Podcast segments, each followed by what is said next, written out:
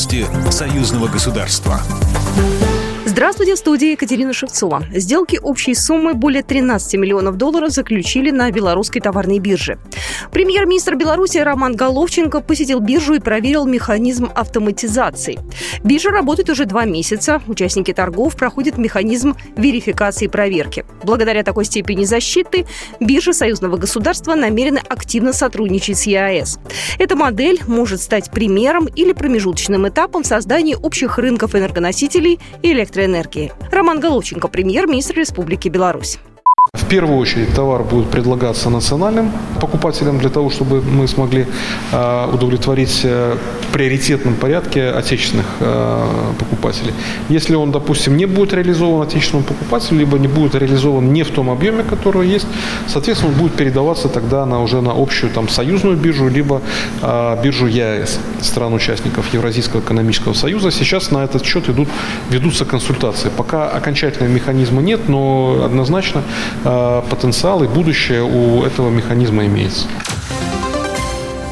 Беларусь не изменит безъядерного статуса, заявил представитель страны на конференции по договору о нераспространении ядерного оружия в ООН, передает РИА Новости. Он подчеркнул, что выбор в пользу отказа от обладания ядерным оружием Беларусь сделала осознанно и не намерена менять позицию, несмотря на раскручивающуюся спираль гонки вооружений.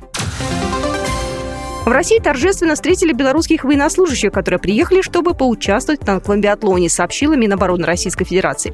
Им уже оказали помощь в разгрузке техники. Также для размещения белорусских танков Т-72 подготовили отдельные боксы парка боевых машин Таманской дивизии, а военные смогут расположиться в благоустроенных общежитиях. Первый заезд танкового биатлона стартует 13 августа. В конкурсе будут участвовать команды 22 стран, которые разделят на два дивизиона. Индивидуальная гонка определит лучший танковый экипаж, а 27 августа выберут лучшую сборную.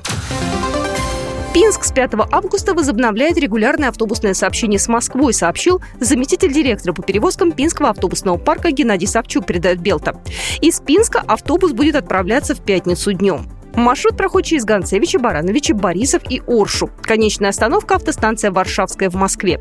Из столицы России рейс назначен на субботу. Отмечается, что пассажиров будут перевозить комфортабельно автобусы туристического класса. Программа произведена по заказу телерадиовещательной организации Союзного государства. По вопросу размещения рекламы на телеканале «Белрос» звоните по телефону в России 495 637 65 22. В Беларуси плюс 375 44 700 959 37 76.